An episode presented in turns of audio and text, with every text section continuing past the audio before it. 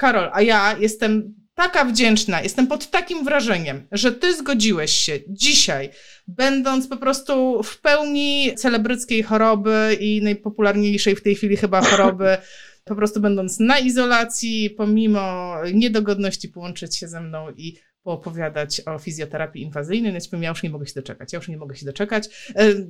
E, czekaj, wiem, wiem, przeciągam, ale muszę powiedzieć wszystkim osobom, które cię nie znają, kim jesteś. Karol jest... Ciężko wybrać najważniejsze, kim ty jesteś, ale zacznijmy od takich najważniejszych rzeczy. Karol jest fizjoterapeutą. Karol jest fizjoterapeutą, który pracuje aktywnie, zajmuje się pacjentami na co dzień, pracuje w dwóch placówkach. Jest to Ortos i Reumatika, to są obie placówki, które znajdują się w Warszawie. Karol prowadzi również taki edukacyjny fanpage, który macie nawet oznakowany koło jego imienia i nazwiska. Fanpage nazywa się Miolab i możecie go znaleźć na Facebooku. I polecam Wam artykuły, które tam stworzyłeś. Ja Cię podziwiam w ogóle za te artykuły. Ile Ty piszesz jeden artykuł, powiedz mi? To zależy który. No ten długi, taki wiesz, 6 tysięcy znaków plus samego pisania to pewnie, pewnie będzie za dwa dni. Nie całe, ale dwa dni. Natomiast pytanie, ile zbiera się informacje do tego, to jest druga sprawa. Tak czułam. A tego nie potrafię powiedzieć, bo to są często efekty wielu lat, gdzieś tam odłożonych notatek, tym podobnych rzeczy. Tak więc nie potrafię powiedzieć ile. No powiem Ci, że tak czułam, bo te artykuły są bardzo, bardzo dopracowane, także zachęcam Was, żeby tam zajrzeć, żeby tam polajkować. No i najważniejsze no, w kontekście dzisiejszej naszej rozmowy, Karol, jesteś prezesem Polskiego Stowarzyszenia Fizjoterapii Inwazyjnej. Ależ to brzmi polskie, po prostu jakbyście wchodzili, jakbyście inwazję robili. Inwazję. Zrobicie, tak? Będzie inwazja. Trochę tak, trochę, trochę tak robimy, no. Wiesz, Nazywamy to po imieniu po prostu. Super. Ja pamiętam, że pierwszy raz, jak rozmawiałam, i to było, wydaje mi się, że to było właśnie z tobą, że, bo ja w ogóle jestem bardzo, jest moja wiedza ograniczona, jeśli chodzi o igły. I pamiętam, że pierwszy raz, jak rozmawialiśmy e, i ty tłumaczyłeś mi, o co chodzi z tymi igłami, to ja to miałam takie wyobrażenie i w sumie trochę nadal je mam, że jak igła, to znaczy, że ja biorę i wiesz, przebijam tutaj. I ty wtedy powiedziałeś coś, co mi po prostu wybuchł mi mózg wtedy, że no wiesz Aśka, ale to nie jest do końca tak, że my przerywamy tkankę. To jak to w końcu jest z tym przerywaniem tkanki, tak? To słynne przerywanie tkanki, to co to znaczy w ogóle przebić skórę, przerwać tkankę? Znaczy wiesz, no przekraczamy po prostu w jakiś sposób powierzchnię, no my ją przekraczamy tą igłą, z tym, że należy zaznaczyć dość dużą różnicę między przekraczaniem powłoki skórnej, czy też wbijaniem igły iniekcyjnej, jakiejkolwiek, cylindrycznej, a wbijaniem igły pełnej, stożkowej i cienkiej która ma zazwyczaj nie więcej niż 0,3 mm grubości. No dobra. To jest bardzo duża różnica. Tak, żebym sobie wyobraziła. Karol, ta do zastrzyków, taka, mnóstwo osób brało udział w kursach tych takich nadających kompetencje do kwalifikowania i do szczepień. Mhm. Ja też byłam na takim kursie i tą igiełką, mhm. którą tam nas uczyli, to to była jakaś w ogóle malutka igiełka, tam 0,25 chyba milimetra, jakieś w ogóle, czy, czy widzisz, ja, ja tak się znam na igłach, że nawet nie pamiętam jaka to była igła, ale to było maleństwo. A ty mówisz, że dobra, ale to jest totalnie inna igła niż w igłowaniu suchym na przykład, tak? Do ja dobrze to rozumiem? Tak, tak, tak, tak, tak, dlatego że igły, jakiekolwiek igły iniekcyjne są to igły cylindryczne, to jest rurka. Raz, że jest rurka, dwa, ta rurka jest odpowiednio ścięta pod kątem. Ta igła, oczywiście ona się wbija dość w podobny sposób, natomiast przez to, że jest ona igłą cylindryczną, czyli rurką, to ona wycina tkankę. Czyli ona tworzy pewien portal. No tak jakbyście przyłożyli sobie rurkę do skóry, no to to, co jest przyłożone rurki do skóry, zostanie z tej skóry wycięte. Natomiast w przypadku igieł cienkich, akupunkturowych, bo to są te same igły, tak? To te igły mają najczęściej ostrza stożkowe i one de facto rozsuwają tkankę. Oczywiście one, one ją uszkodzą miejscowo, to jest mikroskopijne uszkodzenie, oczywiście, że tak. Niemniej jednak one głównie rozsuwają tkankę, a nie ją tną.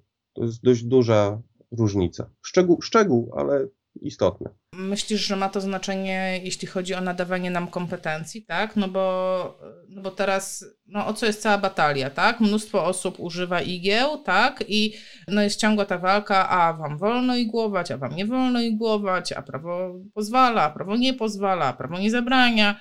E, myślisz, że ma to w ogóle znaczenie? Co, co to jest za igła dla tych takich prawnych regulacji? Myślę, że w pewnym stopniu może mieć, dlatego że konsekwencje jakby wkłuć igłami iniekcyjnymi, oczywiście nie, podawając, nie podając nic, tak? nie podając żadnych iniekcji, bo w ogóle o tym nie mówimy. Natomiast konsekwencje wkłucia jednej i drugiej igły, y, nie mam na to jednoznacznych wniosków, ale one, one prawdopodobnie będą inne.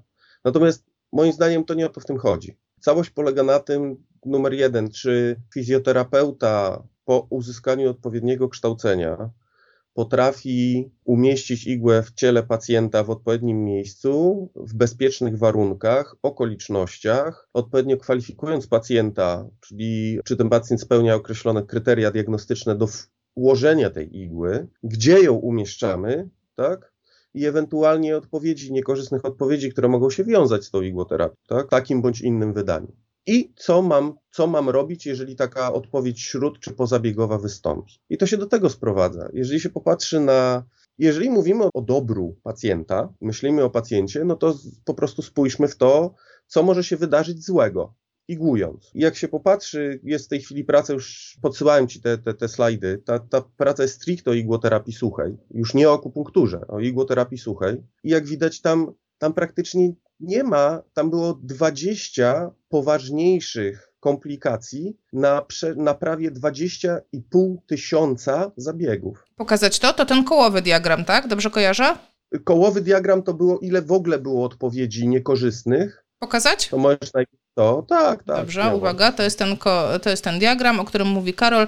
To są niekorzystne odpowiedzi śród i pozabiegowe związane z igłoterapią suchą. I tutaj mamy w procentach, że 63 to jest brak. Mhm. A 36,8 to co to jest? AE, co to znaczy? To jest adverse events, czyli niekorzystne odpowiedzi śród bądź pozabiegowe. I teraz, jeżeli masz dwa kolejne slajdy, to warto je pokazać, bo jak się popatrzy tylko na ten procent, to może ojej, to bardzo dużo, jedna mhm. trzecia. To zobaczmy, co jest w tej jednej trzeciej. Nie? Dobrze, czyli teraz bierzemy pod lupę tę jedną trzecią. Najpierw te, te gorsze czy te lepsze? Niższe Nie, czy, czy te more serious? Niskim, niskim. Najpierw niskie, minor. dobrze. Czyli niekorzystne odpowiedzi śród i pozabiegowe o niskim stopniu zagrożenia. Tutaj mamy kropla krwi. Wow, czyli to takie odpowiedzi, czyli to jest, jak jest kropla krwi, to już jest e, niekorzystna odpowiedź. Na przykład dla mnie to jest nowość, dla mnie to jest ciekawe.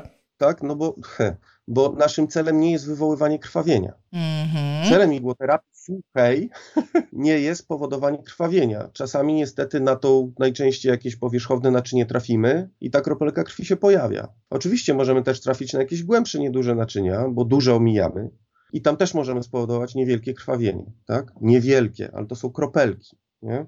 Mm. Więc to jest jak widzicie, to jest główne, 16% tych wszystkich to była ta kropelka krwi. To jeżeli pacjent nie ma poważnych, poważnych zaburzeń skrzepliwości krwi, to to jest 10 sekund kompresji jest po, po sprawie, tak? To, to, to ślad nie zostaje.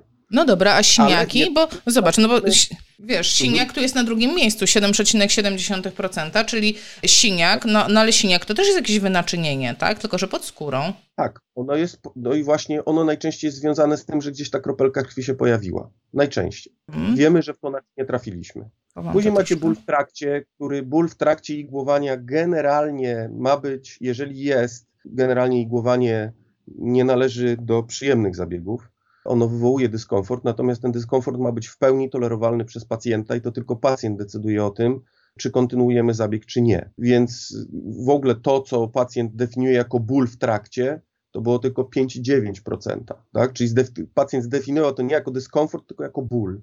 Okay? Ból po 2,7%, czyli po, po, po zabiegu występujący. Ból stricte. Ja nie mówię o pewnych dyskomfortach, które są dość charakterystyczne, jak się wykonuje śródmięśniowo te zabiegi, to wrażenie jest takie, jakby się miało, jakby się mięśniaka dostało. I to się nazywa DIMS, nie DOMS, tylko DIMS. To jest po prostu nic innego jak takie podrażnienie mięśniowe, tkliwość mięśniowa po zabiegu igłoterapii. I ona występuje dość często. Ona tu nie jest ujęta jako niekorzystna odpowiedź, natomiast ona występuje często, warto o tym wspomnieć i zawsze należy o tym poinformować pacjenta. E, samo nasilenie dolegliwości pacjenta to jest tylko 1,5%.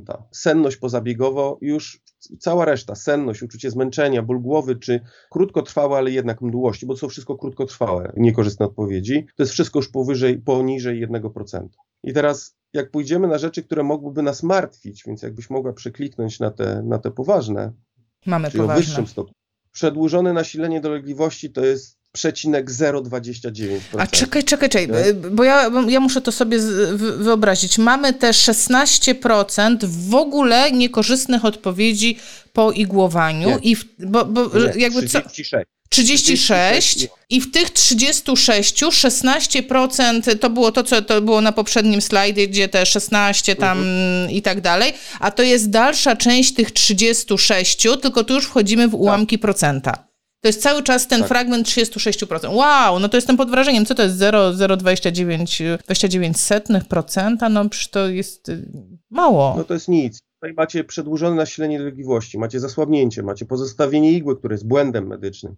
E, objawy grypopodobne, infekcje miejsc, przynajmniej mówimy to o infekcji miejscowej, tam nie zgłaszano infekcji układowych, nadmierne krwawienie, czyli większa ta kropla krwi, tak, że to coś tam pociekło już nam z tego stricte, nie kropelka krwi, tylko pociekło. Osłabienie kończyny i drętwienie to były po jednym przypadku.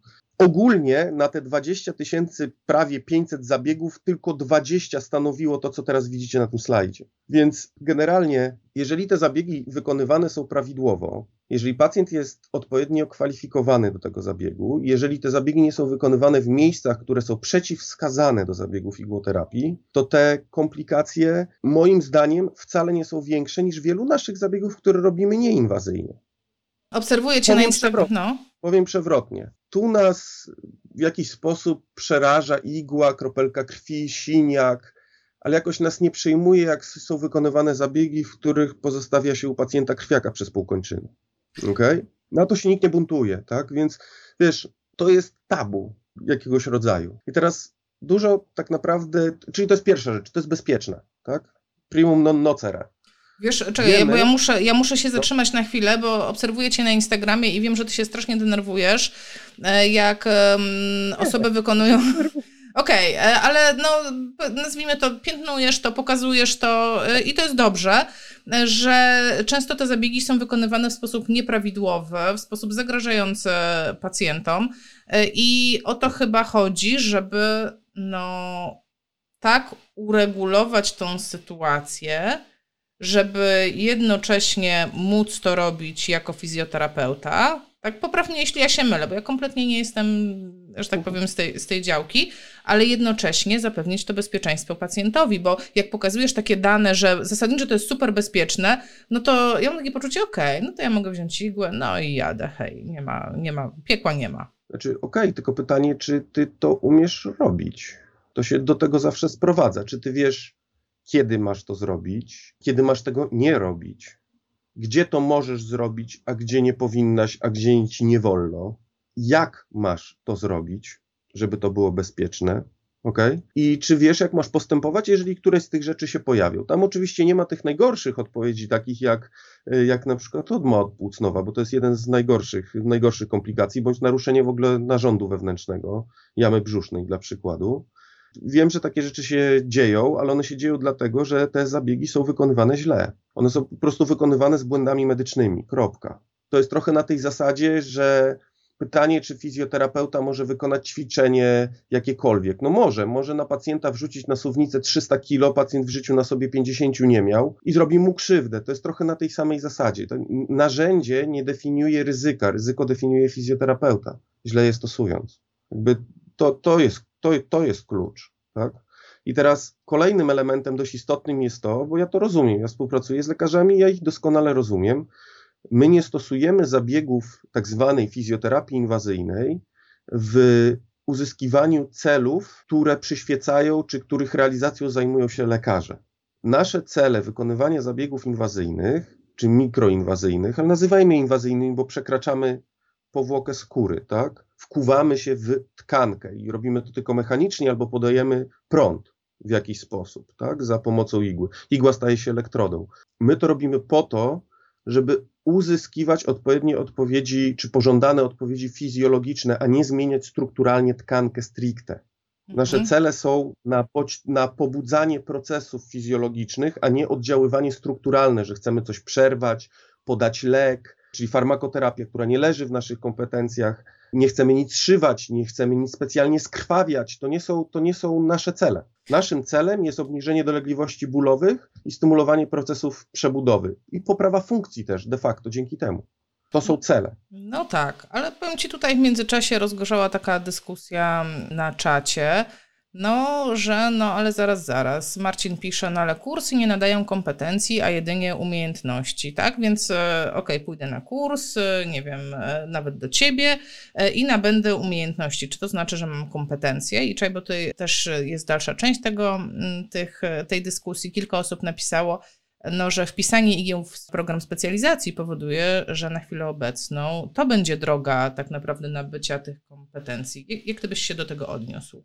Odniosę się w ten sposób. Zadam pytanie, kto będzie uczył tych igieł na tych kursach specjalizacji. No tak, ale myślisz, że to rzeczywiście tak jest, że jak już jest specjalizacja, to tak, już nikt inny nie, niż specjalista? Słuchajcie, słuchajcie, to jest trochę na tej zasadzie. Przez długi czas nic nie było regulowane. My stowarzyszeniem policzymy, ile osób igłuje. I teraz, jeżeli ministerstwo, bo podejrzewam, że to jest kwestia ministerstwa, nie naszej izby, będzie chciało siłowo rozwiązywać tego typu rzeczy, bo to jest siłowe rozwiązanie. Do, ze mną się nikt nie kontaktował. Z moimi przyjaciółmi, kolegami, koleżankami też się nikt nie kontaktował. To to są dla mnie rozwiązania siłowe.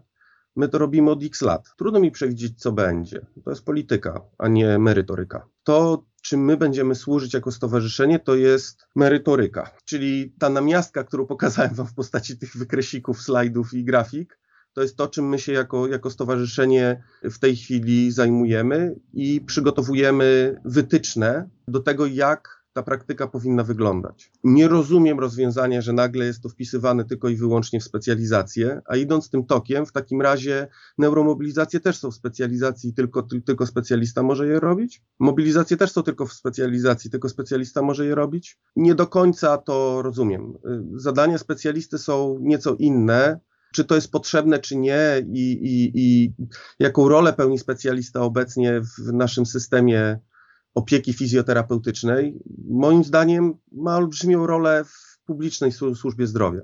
No, Jak tak, najbardziej. Kierowanie zespołami. Wiesz, Miłosz tak stwierdził gorzko, że merytoryką w MZ i NFZ nic nie uzyskasz, niestety a Marcin już e, tutaj e, dobił gwóźdź do trumny. Kto będzie uczył, to nieistotne, sądu nie będzie to interesowało, tylko będzie interesowało, kto ma kompetencje.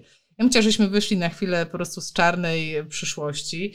Spójrzmy na to wedle tego prawa, które jest tu i teraz i wedle tego, co się w tej chwili dzieje, bo w tej chwili mnóstwo osób igłuje, ale to, że ja jestem fizjoterapeutką, to nie wiem, no ja na przykład nie czuję się absolutnie ani kompetentna, ani w ogóle, no nie, ja bym tego nie zrobiła, tak? Ja nie byłam na żadnym kursie, w ogóle nie mój klimat.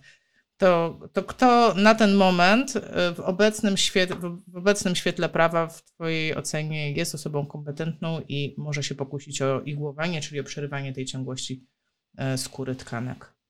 Pytasz o moją opinię? Tak. Bo to będzie opinia. No tak. No teraz, ale tylko na opiniach to... się opieramy. Karol, no tylko na opiniach się opieramy, bo nie ma oficjalnych Moje... wytycznych, więc nie ma, nie ma nic innego oprócz opinii. Jest to, w mojej opinii jest to osoba, która przeszła odpowiednie szkolenie z zakresu posługiwania się suchą igłą, czyli igłą cienką. Kropka. W zakresie fizjoterapii. No i teraz ja muszę o to. Teraz no, pytanie. I powiedziałeś, no. Nie szkolenie. Dokładnie, dziękuję. No nie musiałam zadawać. Tak? to są jakby, to wszystko są przyczyny, dlaczego założyliśmy stowarzyszenie. Bo nie ma ciała w Polsce, które by te rzeczy wyznaczyło w jakikolwiek sposób, merytoryczny sposób. My po prostu staramy się, staramy się to zrobić, staramy się to przygotować najlepiej jak możemy i to, i to robimy. To niebawem będziemy mieć gotowe, niebawem, no, chwilka jeszcze, ale tak, będzie. I teraz, co z tym zrobią ciała polityczne? Nie mam pojęcia, co z tym zrobią. Okay? Ja na to, czy ja na to będę miał wpływ? Jakiś mogę mieć. Okay? No tego ci życzę. Druga rzecz to jest, kwestia, to jest kwestia egzaminowania ludzi. Większość kursów była pozbawiona egzaminów. Nasze, w naszych wytycznych, myślę, że tutaj spokojnie mogę to przekazać, w naszych wytycznych będzie obowiązek egzaminu. A ty egzaminujesz I na swoich kursach? Ty u siebie egzaminujesz? Ja, niestety, niestety ja egzaminuję, bo chciałbym nie ja egzaminować, bo ja nie powinienem oceniać swoich uczniów, ale tak, ja egzaminuję i egzaminuję, staram się to robić w ten sposób, że jest, e, jest test i są, e, jest praktyka, test jest, to są odpowiedzi po prostu losowe i tak dalej, więc ja tutaj nie mam wpływu za bardzo na, na, na punktację po prostu tej osoby, a praktyka jest oceniana niestety przeze mnie, na zasadzie spełnił warunek, nie spełnił warunku i tak dalej, i tak dalej. Tak, jest szereg punktów, które osoba wykonując zabieg musi spełnić i albo to zalicza, albo nie. Nie mogę wytrzymać, nie e, mogę się oprzeć. Karol, czekaj, nie mogę się oprzeć. Jaką masz zdawalność? Jaka jest zdawalność u Ciebie? Napiszcie, jak jesteście na czacie, napiszcie, jak, może ktoś jest po kursie Karola, czy zdaliście. Jaka jest zdawalność? Dawaj. Czy to tajne?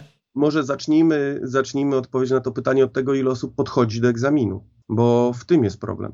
Jeżeli nie ma wymogu, to po co mam podchodzić? Inną sprawą jest to, że tak mi się wydaje, w naszym pięknym kraju my traktujemy egzaminy jako jakieś zło straszne i ostateczne. Nie chcemy sprawdzać swojej wiedzy, wstydzimy się y, y, porażek w postaci niezdania czegoś. Moim zdaniem nie ma w tym nic wstydliwego, to jest po prostu forma sprawdzania swojej wiedzy. Natomiast większość osób nie podchodzi, Joasiu. No a jaka to jest różnica, czy ja podejdę, czy nie podejdę w kwestii tego, tak? No bo poszłam na kurs, zapłaciłam i tak dostanę certyfikat i tak? Czym się różni to, że zdam ten egzamin? Jeżeli kończysz kurs, masz zaświadczenie uczestnictwa. Jeżeli zdasz egzamin, masz dyplom, na którym ja potwierdzam, że w wyniku pozytywnie zdanego, zdanego egzaminu ja jako instruktor tego szkolenia potwierdzam nabyte przez ciebie umiejętności, wiedzę i umiejętności. Czyli mówisz, że mało osób, mało osób się kusi. Mało, mało, mało. Szkoda. I to nie jest, szczerze mówiąc, to nie jest trudne. Czytam teraz e, czat. Marek napisał, szkolenia Karola są na bardzo wysokim poziomie merytorycznym. Ej, Karol, może to za trudne? Może ty robisz za trudne testy i poszła fama, że u Karola to nikt nie, nie zdaje. Testy, A jest, czekaj. Marek zdał, Marek zdał, to na pewno to, to pisze w dobrej mierze, wierzę. Na kursie bywa ciężko, bo rzeczywiście chcę czasami przekazać dużo rzeczy.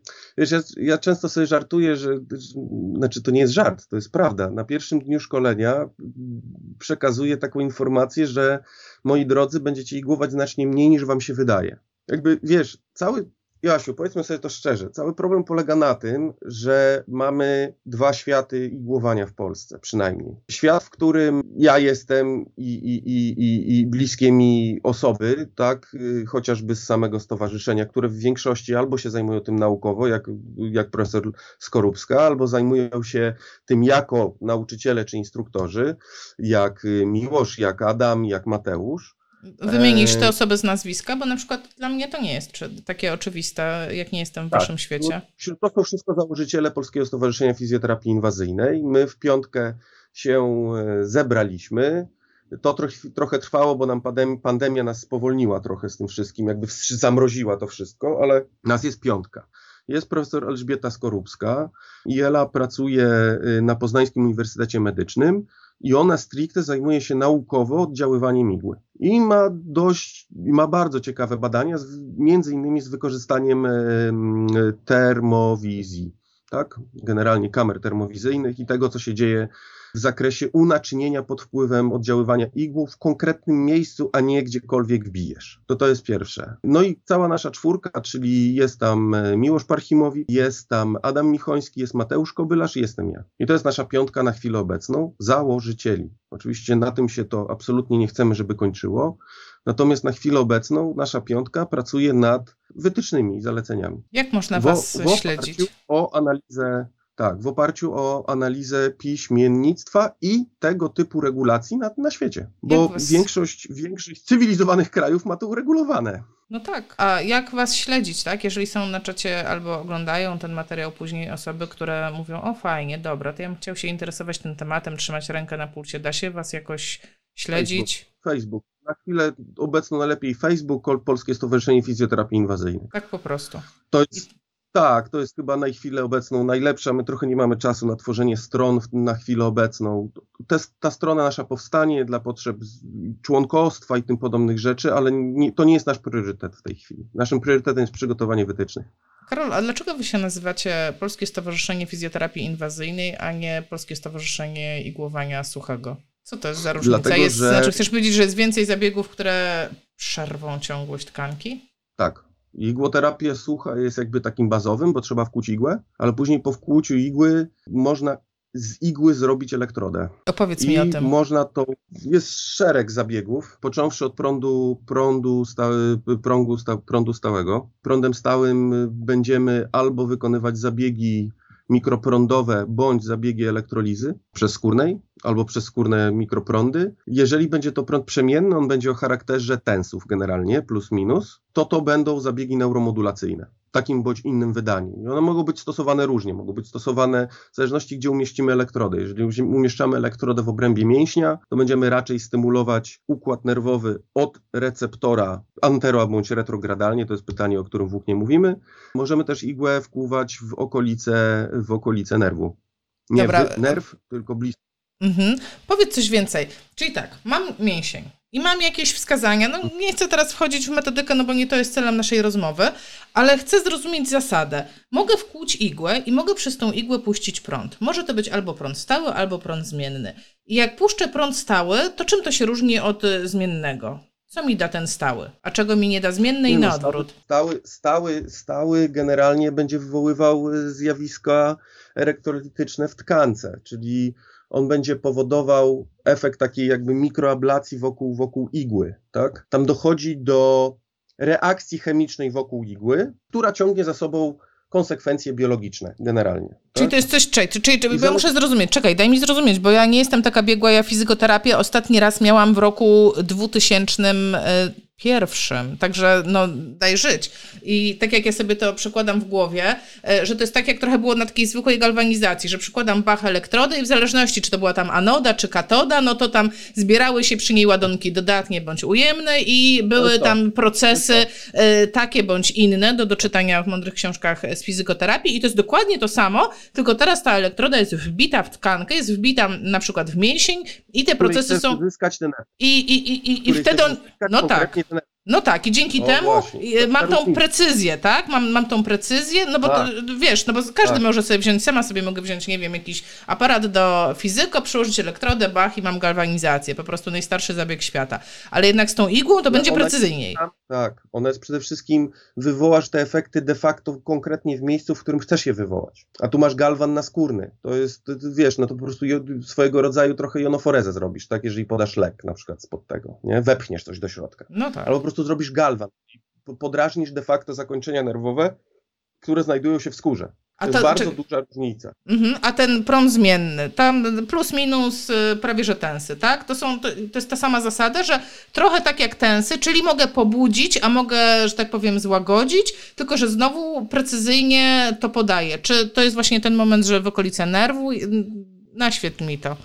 Mów do mnie jak do przedszkola, proszę cię są różne metodyki, w zależności nad czym chcesz pracować i jakie efekty chcesz uzyskiwać. Tutaj też pełnych informacji jakby naukowo takich super, takich, że jest na bank tak jak, tak jak, tak jak, tak jak chcemy, żeby było, to nie jest.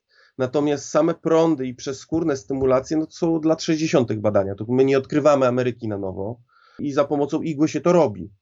I robiło od lat 60. Pierwszy tego typu zabiegi 66 rok, czyli zaledwie dwa lata po teorii Melzaka i Walla, bramkowania bólu, już były zabiegi igłowe, tak? Więc jakby to nie są nowe rzeczy. Natomiast ten przemienny to jest głównie efekt, nie chcę powiedzieć odruchowy, bo to, jest, to się będzie źle, źle kojarzyło, to jest wpływ na układ nerwowy, stricte. I albo w zależności od tego, jakie włókna stymulujemy, czyli z jaką, z, jaką, z jaką intensywnością stymulujemy i w którym miejscu, albo którą część włókien, tak? Nie mogę się oprzeć. Neuromodulacja, stąd jest ta nazwa.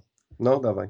Ktoś to zbadał? Jak tam EBM tych zabiegów? Bo wiesz, my możemy sobie wszystko wyobrażać, że o, jak podam precyzyjniej, to będzie na pewno super, albo jak e, wkuje się, to będzie mocniej. A moje pytanie jest, czy ktoś to zbadał rzetelnie, porównał, nie wiem, ten taki w cudzysłowie, tens y, igle do tensu, nie wiem, nie wigle, takiego zwykłego, albo tą świętą galwanizację tak. do przez skórnej tak. elektrolizy, tak dobrze mówię, to tak. Czy to działa? Karol, powiedz mi szczerze, spójrz tak. mi w oczy i powiedz, czy to działa. Patrzę ci w oczy, tak. Właśnie o to w tym chodzi.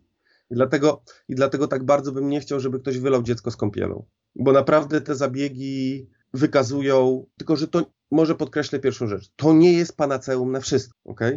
Pacjent musi spełniać określone kryteria, być kwalifikowany do tego zabiegu. Tym się nie leczy wszystkiego. Natomiast jeżeli spełnia te kryteria, to ta efektywność jest niezła. Podam, podam przykład z tendinopatią. Okay? Moja, moja działka. Tendinopatia i elektroliza. Jeżeli macie tendinopatię, która dobrze idzie, tak? czyli prowadzicie ją ćwiczeniami i tak dalej, i ten pacjent wam idzie, on wam się poprawia i tak dalej, to dodawanie do tego elektrolizy, patrząc nawet na badania, może nie mieć sensu, nie zmieni specjalnie wyniku. Natomiast jeżeli pacjent zderza się ze ścianą, czyli cofa wam się, zaognia wam się co pewien sposób, co pewien czas, ciągle jest bolesny, taki podrażniony, ten ból niespecjalnie chce zejść, to elektroliza w chwili obecnej obok ESWT i obok ostrzyk, czyli lekarskich zabiegów ostrzyknięć hialuronianem jest jednym z najskuteczniejszych zabiegów umożliwienia pacjentowi zejścia z bólu, zatrzymania procesów jakby zwyradniania się de facto tego ścięgna i umożliwienia progresywnego obciążania dalej. I to nie są tylko moje opinie, to są opinie też lekarzy. Jakby to właśnie o to chodzi, nie? A lekarze nie mają czasu robić tych zabiegów. No tak. A są jakieś jeszcze inne grupy pacjentów, które mogą skorzystać? Ja pamiętam, że podsyłałeś mi takie badanie nawet e, takie optymistyczne w kontekście tych bólów e, po udarze, tak? Bolesnych, e, bolesnego barku po udarze, bolesnej kończyny górnej, że tam też, no też wyglądało to optymistycznie raz bolesnej, a dwa z samej, samych spastyk, ale nie jako form leczenia spastyki. Tu chcę to podkreślić bardzo silnie. To nie leczy, igłoterapia sucha sama w sobie nie leczy spastyki, natomiast wykazuje, i to coraz więcej prób klinicznych na to wskazuje, że wykazuje skuteczność w jakby przy hamowaniu spastyki w krótkim oknie czasowym, dzięki czemu można zrobić, powstaje szansa na lepszą stymulację pacjenta funkcjonalnie, bo to do tego się sprowadza. Czyli, no. Czy to są to, to, te neuromodulacje? Czy to jest właśnie to, czy to jest coś innego? Nie, głównie na chwilę obecną większość badań mówi tylko i wyłącznie o samej igłoterapii suchej, czyli w ogóle bez podawania bez podawania zabiegów y, elektroterapeutycznych. Jakieś próby, nie, nie jestem na bieżąco w tym, nie robiłem przeglądów, więc nie chciałbym wprowadzać błąd. Wydaje mi się, że jest praca z neuromodulacji u pacjentów poudarowych, ale nie jestem pewny. Też mi się nie tak wydaje, bo też, nie... też bym tak strzelała, że coś czytałam. No, no, ale e, opowiedz coś więcej o tych neuromodulacjach, tak? E, bo na pewno są osoby, ja też zresztą, opowiedz, co to jest, na czym to polega? Co to są te neuromodulacje? Że co, że modulujesz nerwy, czy jak? To co modulujesz w tych nerwach? Nie, znaczy efekty są centralne i obwodowe. Czyli pierwszy efekt to jest ten, który uzyskujecie w samym ciele neuronu, który stymulujecie czy może być to neuron znajdujący się w zwoju grzbietowym, czyli stricte neurony czuciowe, tak, sensoryczne, plus zmiany w ich połączeniach w obrębie samego rdzenia kręgowego. Czyli jeżeli jest wam, jeżeli wam, kochani słuchacze, znana jest, znane są rzeczy związane z ośrodkowym uwrażliwieniem, tak, czyli zjawiska sensytyzacji ośrodkowej, to neuromodula- zabiegi neuromodulacji przezskórnej wyraźnie wpływają na w większości obniżenie reaktywności interneuronów, czyli takich neuronów pośredniczących w rdzeniu kręgowym, szczególnie w kontekście bólu i obniżenie dolegliwości bólowej. Mam taki film. Natychmiastowe -hmm. i często utrzymujące się, różnie badania pokazują, ale często nawet i kilkanaście dni. Czyli jak mam tą, bo mówimy teraz o tej centralnej sensytyzacji, tak? To uwrażliwienie centralne, czyli mój układ nerwowy, tak, e, czyli tak żeby, tak, żeby osoby, które na przykład nie są bardzo mhm. zaznajomione z tematem, miały wyobrażenie. E, czasami istnieją takie sytuacje, że z jakiegoś powodu, i te powody mogą być różne, przeróżniste, od po prostu cały przekrój, tak? Wszelkiego rodzaju rzeczy, które nas spotykają w życiu. Te neurony, te grupy neurony potrafią się uwrażliwić i z jakiegoś powodu generować dolegliwości większe niż, niż, niż nie wiem, niż w ogóle powinny albo w ogóle nie powinny generować tych e, dolegliwości. Hiperalgezja, allodynia. Tak, to w zależności od tego, o jakim zjawisku neurologicznym mówimy, bo możemy mówić o hiperalgezji, możemy, możemy mówić o allodynii, pierwotnych, wtórnych, w zależności czy mamy uszkodzenie obwodowe, czy nie mamy. Mniejsza z tym. Chodzi o to, że My ból, tak jak teraz siedzimy sobie i słuchamy, to bardzo dużo nocyceptorów w tej chwili wysyła impulsy do rdzenia. Z jakichś powodów tego bólu nie odczuwamy. Dlaczego? Bo jest on nieistotny i nie dochodzi do jakby wind-upu, czyli zaangażowania innych neuronów, które wzmocnią ten sygnał i przekażą go do wyższych ośrodków. W przypadku, kiedy odczuwamy ból ostry czy ból chroniczny, to są też skrajnie różne zjawiska, to odpowie odpowiednio stymulując mm, włókna abeta w większości, czyli to są włókna szybko prze przewodzące, jesteśmy w stanie, to jest bramkowanie bólu, jesteśmy w stanie przyhamować ilość tego wind-upu w obrębie, czyli zaangażowania tych różnych interneuronów, ja to bardzo skracam, to nie jest do końca tak, jak teraz opowiadam, ale chodzi o esencję, zmniejszyć tą pobudliwość na poziomie rdzeniowym. I jest to dość unikalne. Wieloma rzeczami tego się nie udaje uzyskać, wykorzystując różne inne zabiegi. Okay? Okay, I, I to, to, jest... to, to, to, to jest, to jest ta jedna droga neuromodulacji, czyli nazwijmy ją do góry, tak? A jeszcze mówiłeś, że tą obwodową też możemy modulować, czyli z jakiegoś tak, powodu, no bo, no bo powiedz też jakby istotę zjawiska, tak? No, ale czekaj, to obwodową... powiedz najpierw y, o istocie zjawiska y, sensytyzacji tej obwodowej, tak? Że jakby na czym to polega? Sensytyzacja, sensytyzacja obwodowa w skrócie, w takim najprostszym wydaniu polega na tym, że próg pobudliwości nocyceptora, bo jeżeli mówimy o bólu, to już zostańmy przy bólu, bo, bo receptory nie, no nie, czy w ogóle zakończenia nerwowe nie sprowadzają się tylko do nocyceptorów, tak? Możemy mieć zaburzenia płytki nerwowo-mięśniowej i nie musimy mieć choroby neurologicznej, a możemy je mieć. Punkt spustowy jest tego przykładem na przykład. No ale mniejsza z tym. Chodzi o to, że na zakończeniu nerwowym, czyli na nocy, ten nocyceptor ma obniżoną czy podwyższoną wrażliwość, czy też obniżony próg, czyli możemy go stymulować siłą, która normalnie by nie powodowała aferentacji, czyli bodźców płynących do, w górę, a, mimo, a, a poprzez proces uwrażliwienia to się dzieje. I teraz dlaczego tak się dzieje? W większości ze względu na biochemiczne warunki w tam, tamtej okolicy, w okolicy tego nocyceptora. Patrzcie, ból ostry, nocyceptywny, zapalny i tak dalej, choć nie powinno się używać nazwy ból zapalny, to jest ból nocyceptywny. E, I teraz poprzez neuromodulację jesteśmy w stanie zmieniać środowisko chemiczne w obrębie receptorów. Dlaczego? Dlatego, że receptory, nocyceptory same siebie uwrażliwiają. One z siebie wypluwają substancje P, one wypluwają z siebie CGRP, które wtórnie je uwrażliwia. Tak same się obrzygały. No.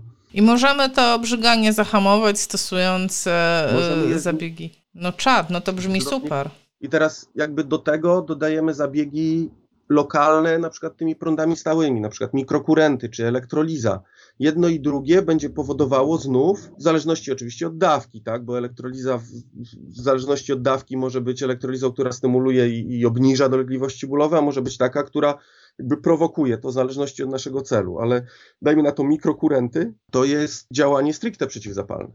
Dlaczego? Bo zaczynają w stronę tego prądu tam, migrować nam komórki. Zazwyczaj głównie mówimy tam o makrofagach i to są makrofagi, które przekształcają się, czyli one się różnicują do typu drugiego odpowiedzi zapalnej. Mamy dwie odpowiedzi. Generalnie odpowiedź zapalna ma dwa rodzaje. mamy odpowiedź zapalną typu pierwszego i typu drugiego. Typ pierwszy to jest jak coś uszkodzimy, to jest to ostre, trzeba usunąć cały syf, który powstał z uszkodzenia i to jest to zapalenie agresywne. A później w wyniku kask kaskad zdarzeń. Mamy odpowiedź, to pierwszy, pierwsza odpowiedź zapalna przekształca się w odpowiedź typu drugiego, która jest odpowiedzią zapalną regeneracyjną. Bardzo prawdopodobne, że dużo naszych problemów chronicznych z problemami, czy problemów, z, przepraszam, wybaczcie, chory jestem momentami, ciężko, ale biorąc leki przeciwzapalne w dużych ilościach, psujemy to odpowiedź zapalną i nie wchodzimy w, w ten drugi typ odpowiedzi zapalnej tak, jak być powinno i nie regenerujemy się, nie, nie goimy się tak, jak być, jak być powinno. Ale to nie przeszkadza, żeby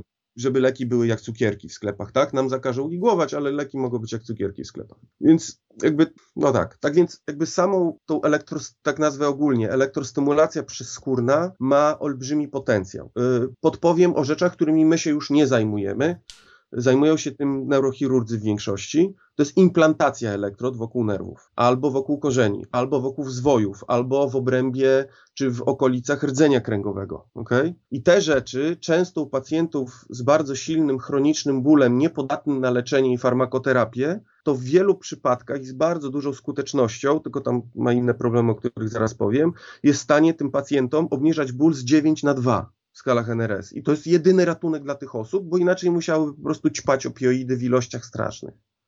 Tak?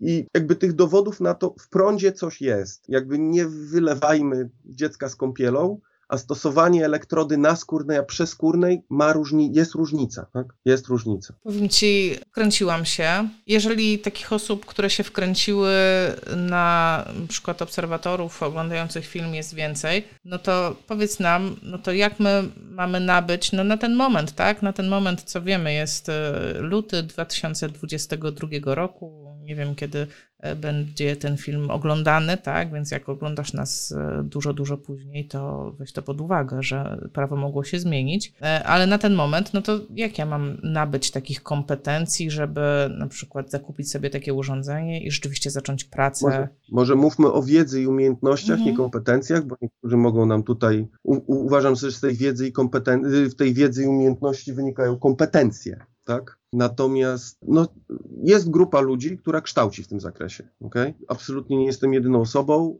Y, każda z osób, prócz Eli, która jest no, przede wszystkim naukowcem, my kształcimy w zakresie tych rzeczy. Tak? Począwszy od igieł, suche igły, są też inne kursy suchej igłoterapii, natomiast co do nich nie wypowiadam się, bo nie wiem, jak wyglądają ich programy i de facto nie wiem, co jest tam nauczane i jak. Wiem, mogę potwierdzić i poświadczyć, że to, co jest nauczane czy przez Mateusza, czy Miłosza, czy Adama, czy, czy mnie, my jesteśmy, mimo że prowadzimy oddzielne rzeczy i biznesowo można powiedzieć, że jesteśmy konkurencją, to jeżeli chodzi o rdzeń i, i przekaz, bezpieczeństwo, wskazania i tym podobne rzeczy, to tu mamy ten sam, ten sam rdzeń, tutaj różnic nie ma. A czy wasze stowarzyszenie na chwilę obecną to są jedyne osoby, o których wiem, które szczególnie w zakresie elektro, elektroterapii, tak, tej przeskórnej, yy, prowadzą bądź organizują szkolenia w Polsce. E, a czy o innych nie słyszałem.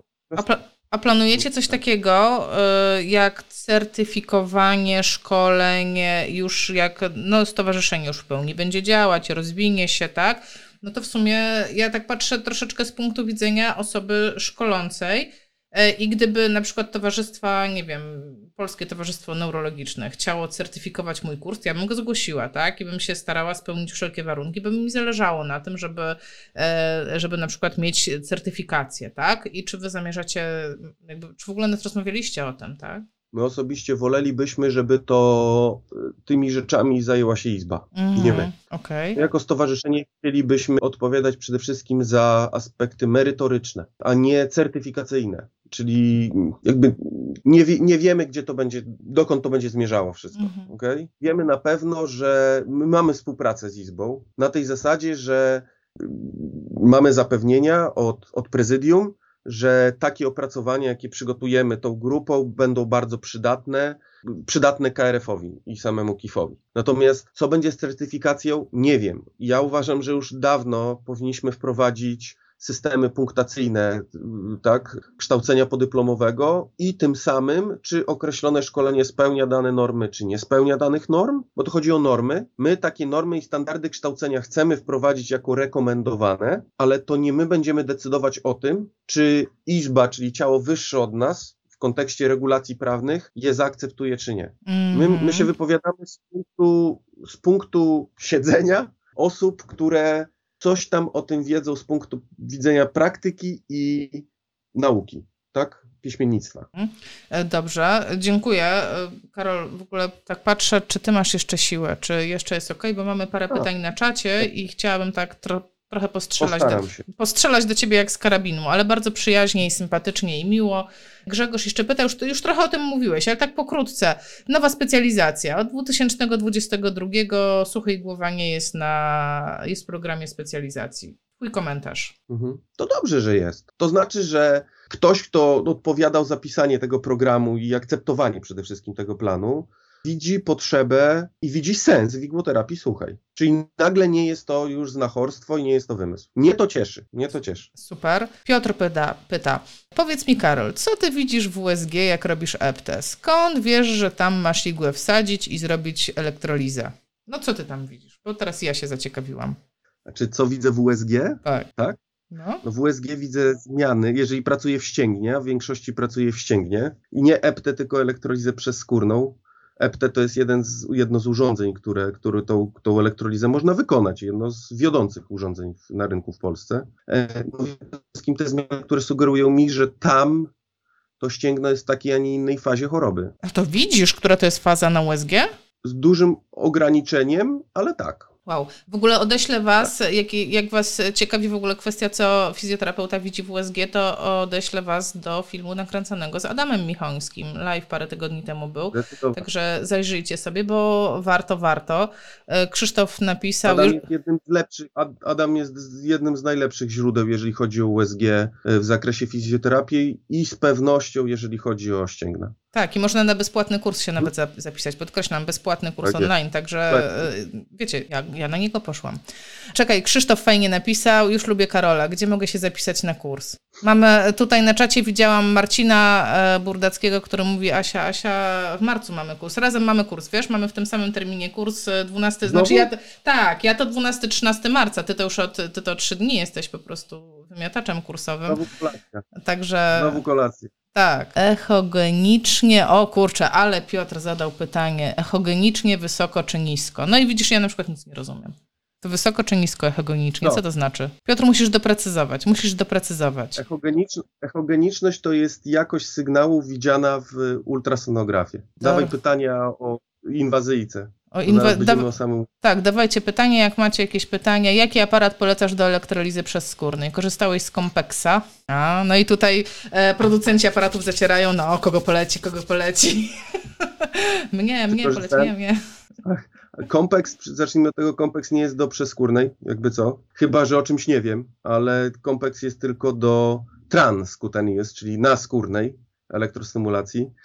E, na rynku w Polsce do zabiegów przeskórnych macie w tej chwili, wiem na pewno o trzech firmach. Jest firma EPTE, jest firma Physio, Physio tak się, EasyTech Physio i jest Gymna, Gymna Cure. To są, to są trzy aparaty, które w tej chwili wiem na pewno, że są na rynku. Bardzo możliwe, że Mateusz jeszcze ma APS-a, ale to jakby co Mateusza dopytujcie, tak? Kobylarza. I o tych czterech wiem, że są. Dobrze. Kamil. Trzeba wybierać. Kamil e, mówi pozdrowienia z grupy Fizjoracjonalni. Po, pozdrawiamy. No ja myślę, że było bardzo racjonalnie. Co wiemy, to wiemy. Co nie wiemy, to nie wiemy.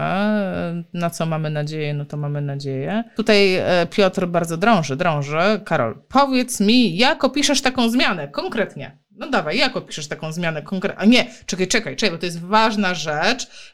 Pamiętam, Adał o tym mówił, to nie jest tak, że nam wolno coś opisywać, nam nie wolno drukować tego USG i nie wolno nam stawiać diagnoz na podstawie tego USG.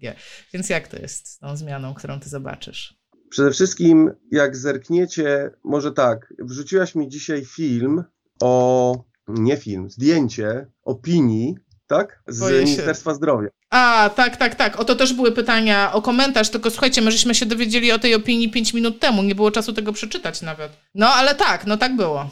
E, ja się muszę z tym zapoznać, natomiast nam nie wolno opisywać, co, głównie zmiany są hipoechogeniczne, w większości. Hiperechogeniczność zazwyczaj oznacza zmiany o charakterze kalcyfikacji, tak? czyli czegoś, co nam bardziej odbije sygnał USG. W zależności od tego, czy to jest świeża zmiana, czy późniejsza zmiana, to ten sygnał będzie inny. Natomiast my sugerujemy się nie tylko tym, sugerujemy się też Dopplerem, czyli w zależności od tego, ile widzimy naczyń w obrazie. I do tego są klasyfikacje. Można te naczynia liczyć. Ja zazwyczaj robię zdjęcie w danym obrazie do dokumentacji. Ale nie drukujesz. Powiedz, że nie drukujesz. Po prostu powiedz, że nie drukujesz. Dobrze, ja, y, kolejne pytanie. Marek y, pyta, jak zapisać się do Stowarzyszenia Fizjoterapii Inwazyjnej. Da się zapisać, jak wy to widzicie? Będziecie mm, robić nabory na członków? Jak to tam? Będziemy, jak tylko skończymy pracę nad wytycznymi. Jakby bez tego zapisywanie się do stowarzyszenia uważam za bezsensowne, jeżeli zapisujesz się, a nie wiesz de facto pod jakimi warunkami będziesz musiał, nie tyle będziesz musiał, co pod jakimi wytycznymi się podpisujesz to to jest bez sensu. Mamy regulamin oczywiście, tak, ale regulamin, jak każde stowarzyszenie, ten regulamin musimy mieć, ten statut, regulamin mniejsza z tym, natomiast kluczowe dla nas są wytyczne, praktyki, bo pod nimi y, musi się członek podpisać. Tak, czyli obserwować, znowu wracamy do tego tematu, obserwujcie tak. fanpage tak. na Facebooku Polskiego Stowarzyszenia Fizjoterapii Inwazyjnej no jak tam się będzie coś działo, no to od razu dostaniecie powiadomienie. Najlepiej sobie włączyć to, e, żeby wyświetlało się w pierwszej kolejności, jeżeli komuś zależy, żeby nie przegapić takich rzeczy. Także e, jak najbardziej warto. E, Olek, o tutaj ostre pytanie, chcę zobaczyć, no ciekawa jestem. Olek pyta, Karol, możesz podać nazwiska autorów, jeśli pamiętasz daty publikacji zajmujących się tendinopatiami? Jakbyś mi zalecił, Aśka, jedną pracę o tendinopatiach przeczytaj, to co by to było? Nie jestem w stanie, przepraszam. Ale wiesz co, ale ty przecież ty, ty, ty, pod swoimi wpisami te prace są często opisane. Tego jest po prostu tyle, że ja w tej chwili nie jestem w stanie przywołać jednej pracy, która będzie jakaś konkretna. To, co mogę podpowiedzieć, to wrzućcie sobie najprostsza opcja. Yy, tendinopathy, PubMed, tendinopathy i zaznaczcie systematic review. I to wam już bardzo dużo powie. Pytanie, tak. czy szukacie prac mechanistycznych, czy szukacie przeglądów, które mówią generalnie o patofizjologii, czy o leczeniu. Jeżeli o leczeniu, to polecam, polecam Maliarasza, jeżeli chodzi o dolną kończynę, jeżeli o górną, to Vincencino.